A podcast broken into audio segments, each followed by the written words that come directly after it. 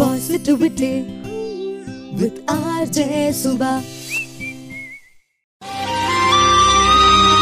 Side, அதாவது CIDE. இந்த side அப்படின்ற வார்த்தையை கேட்டாலே இனிமே உங்களுக்கு மரணம் தான் ஞாபகத்துக்கு வரணும். யோசிச்சு பாருங்க.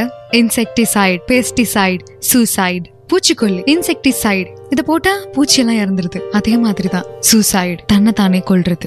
எஸ், இந்த பல சைட்ஸ்ல இன்னைக்கு நம்ம சூசைடல் தாட்ஸை பத்தி தான் பேச போறோம். முதல்ல எதுக்கு இந்த சூசைடல் தாட்ஸ் வருதுன்னா, கடன் பிரச்சனை, உறவுகள் இழப்பு, மன அழுத்தம், இந்த மாதிரி பல காரணங்கள் இருக்கு.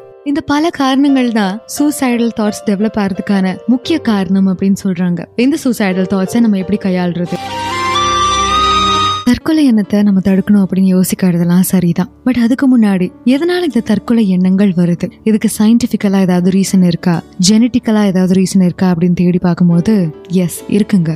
இதுக்கு ஜீன்ஸும் அதாவது மரபும் ஒரு விதமான காரணம் அப்படின்னு சொல்றாங்க. ஒரு குடும்பத்துல இருக்கிற ஒருத்தருக்கோ இல்லைன்னா நெருங்கிய உறவினர்கள் யாருக்காவது தற்கொலை எண்ணம், மன அழுத்தம், இந்த மாதிரியான விஷயம் அதிக அளவில் இருக்குது அப்படின்னா, அந்த குடும்பத்தில் பிறந்தவங்களுக்கோ இல்லை பிறக்கிறவங்களுக்கோ அதே மாதிரியான தற்கொலை எண்ணங்கள், மன அழுத்தம் அதிக அளவில் இருக்கும் அப்படின்னு சொல்கிறாங்க. ஸோ மரபுக்கும் தற்கொலைக்கும் சம்மந்தம் இருக்குது அப்படின்றத இதிலிருந்து நம்மளால் தெரிஞ்சுக்க முடியும். சைக்காலஜி என்ன சொல்லுதுன்னா, சூசைடல் தாட்ஸ் வரதுக்கான இன்னொரு முக்கியமான காரணம் குற்ற உணர்வு. ஒருத்தங்கள நம்ம இழந்துட்டோம் அப்படின்னா, ஐயோ என்னால்தான் அவங்க உயிரோடு இல்லாமல் போயிட்டாங்க, என்னால் காப்பாற்ற முடியாமல் போயிடுச்சு, இந்த மாதிரி எண்ணங்கள் கூட ஒரு விதமான காரணமாக இருக்கலாம் அப்படின்னு சொல்லி சொல்கிறாங்க. துர்மரணம் அப்படின்றது எதிர்பாராத விதமாக ஏற்படக்கூடியது. நம்ம மனசுக்கு அது புரிஞ்சாலும் ஒரு சில இடங்களில் அதை ஏற்றுக்கொள்ள மறுக்கிறோம் அப்படின்னு சொல்கிறாங்க. ஸோ ஒரு சிலரோட இழப்பு கூட இந்த சூசைடல் தாட்ஸை தூண்டுறதுக்கான முக்கியமான காரணமாக இருக்கலாம் அப்படின்னு சொல்லி சொல்கிறாங்க. நிறைய இடத்துல நம்ம கேள்விப்பட்டிருப்போம், குடும்பத்தோட தற்கொலை பண்ணிக்கிட்டாங்க அப்படின்னு. அதுக்கு முக்கியமான காரணமா இருக்கிறது கடன் பிரச்சனை.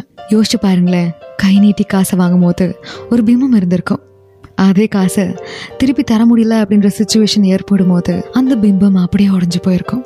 இதை ஒரு சிலரால ஏத்துக்க முடியறதில்ல. அது ஏத்துக்க முடியல அப்படின்ற சுச்சுவேஷன் வரும்போது, இல்லை இதோட வாழ்க்கையை முடிச்சுக்கலாம் போதும்பா அப்படின்னு முடிவெடுத்துறாங்க. இது அவங்களோட முடிவு. ஆனால் என் குடும்பத்தோட தற்கொலை பண்ணுறாங்க அப்படின்னு கேட்டிங்கன்னா இருக்கு, அதுக்கும் ஒரு காரணம் இருக்கு. சிலரால் கடன் கொடுத்தவங்க கொடுக்குற அவமானத்தை தாங்கிக்க முடியாமல் போயிடுதான், உயிரை கூட துச்சமாக எண்ணி தற்கொலை பண்ணிக்கிறாங்களாம். இந்த அவமானத்துக்கு உயிரோடு இருக்கணுமா அப்படின்னு முடிவெடுத்துறாங்களாம். ஆனால் ஏன் குடும்பத்தோட இறந்து போகிறாங்க அப்படின்னா, நம்ம போன பின்னாடி நம்ம குடும்ப மரியாதையும் போயிடும். அதுக்கப்புறமா நம்ம குடும்பத்தை யாருமே மதிக்க மாட்டாங்க. எந்த பிரச்சனை என் குடும்பத்தை சார்ந்த யாருக்கும் வந்துடக்கூடாது, குடும்பம் அப்படின்னு ஒன்று இல்லாமல் போயிடுச்சுன்னா எந்த விதமான பிரச்சனையும் இருக்காது இல்லையா அப்படின்னு யோசிச்சுதான் குடும்பத்தோட தற்கொலை பண்ணுறாங்களாம். தனக்கு வந்த அவமானம் தன்னோட குடும்பத்தையும் தாக்கிடக்கூடாது அப்படின்ற எண்ணம் தாங்க குடும்பத்தோட தற்கொலை பண்ணிக்கிறதுக்கான முதன்மையான காரணமாக பார்க்கப்படுது. பட் இந்த காரணங்கள் எல்லாத்தையும் தாண்டி இந்த தற்கொலை எண்ணங்களை எப்படி கையாளுறது? இப்போ சொன்ன கேட்டகரிஸ் எல்லாத்தையுமே தாண்டி இன்னொரு வகையான மக்கள் இருக்காங்க. அவங்க வாழ்க்கையில பணத்துக்கு கஷ்டம் இருக்காது, எந்த விதமான கஷ்டமும் இருக்காதுங்க. சொல்ல போனா அவங்க பண்ண வேண்டிய கடமை எல்லாத்தையுமே முடிச்சிருப்பாங்க, போக வேண்டிய பதவிக்கு போயிருப்பாங்க. அதுக்கப்புறமா அவங்க வாழ்க்கையில வெறும் வெறுமை தான் இருந்திருக்கு. அந்த வெறுமையை எப்படி கையாளுறது அப்படின்னு தெரியாம ஒரு சிலர் இறந்து போறாங்க. போதுமான அளவு அன்பு இல்லை அப்படின்னா கூட இனிமே வாழ்ந்து என்ன பயன் அப்படின்னு யோசிச்சு இறந்து போறாங்களாம். நம்ம பேசியிருந்திருக்கலாம், அவருக்கு என்ன நல்ல வாழ்க்கை, நல்ல குடும்பம், நல்ல வசதி, நல்ல பதவி, ஆனால் ஏன் இறந்து போனாரு அப்படின்னு நம்ம பேசியிருப்போம். யோசிச்சு பாருங்களேன், காரணம் இல்லாமலா? ம் அவங்கவுங்க வாழ்க்கையில் என்னென்னமோ நடக்குது, அது அவங்க அவங்களுக்கு மட்டும்தான் தெரியும். ஸோ இது கூட ஒரு காரணமாக இருக்கலாம் அப்படின்னு சொல்லி சொல்கிறாங்க. வாழ்க்கையில் ஏற்படக்கூடிய எம்டினஸ், வெற்றிடம், இந்த வெற்றிடத்தை நிரப்ப முடியாமல் கையாள முடியாமல் பல பேர் இறந்து போகிறாங்க சூசைட் பண்ணி. ஒரு மனுஷனுக்கும் இன்னொரு மனுஷனுக்கும் இருக்கிற அந்த பாண்ட், இருக்கிற அந்த கனெக்ஷன், அதே மாதிரி நமக்கு நாமளே ஒரு பாண்ட், ஒரு கனெக்ஷனை உருவாக்கிக்கணும். நமக்கு பிடிச்ச உணவில் இருந்து நமக்கு பிடிச்ச உடை வரைக்கும் நம்ம தேர்ந்தெடுத்து அனுபவிக்கிறோம். அதே மாதிரி என்னால் இவ்வளோதான் சம்பாதிக்க முடியும், இவ்வளோ இருந்தால் போதும், இதுவே நமக்கு போதுமானது அப்படின்றத நம்ம ஃபஸ்ட்டு உணரணுமா? மற்றவங்கள பார்த்து எப்போதுமே இது என்கிட்ட இல்லையே, அது மட்டும் நம்மகிட்ட இருந்தால் நல்லா இருக்கும்ல அப்படின்னு யோசிடவே கூடாது. அந்த மாதிரி எண்ணங்கள் வருது அப்படின்னா அது வளர விடாமல் பார்த்துக்கிறது நம்மளோட கடமை அப்படின்னு சொல்கிறாங்க. நம்மக்கிட்ட இருக்கிறது நமக்கு போதுமானது, நானே எனக்கு போதுமான நபர் அப்படின்ற எண்ணம் நமக்குள்ள அதிகரிக்க அதிகரிக்க இந்த தற்கொலை எண்ணம் நம்மளை அண்டாது அப்படின்னு சொல்கிறாங்க. கடன் பிரச்சனை, மொபைலில் ஆபாச வீடியோ எடுத்து மிரட்டுறாங்க, தனிநபர் விரோதம், இந்த மாதிரி பிரச்சனை இருக்குது, இந்த மாதிரி சிக்கல் இருக்குது, நம்மளோட உயிருக்கு ஆபத்து அப்படின்னு தெரிய வருதுன்னா உடனே நம்ம தைரியமாகணும், கோழை ஆகிடக்கூடாது. சட்டப்பூர்வமாக என்ன மாதிரியான உதவியை நம்மளால எடுத்துக்க முடியுமோ அதெல்லாம் எடுத்துக்கணும். சட்டத்தை நாடி போங்க அப்படின்னு சிம்பிளாக சொல்கிறேன். அது மட்டும் இல்லாமல் நம்மளை சுற்றி பல பேர் இருக்காங்க. எல்லாமே நமக்கு உறுதுணையாக கூடவே இருக்கும்போது எதுக்கு சூசைடல் தாட்ஸ் நம்மளை தேடி வரணும்? ஃபஸ்ட்டு தைரியம் ரொம்ப முக்கியம்.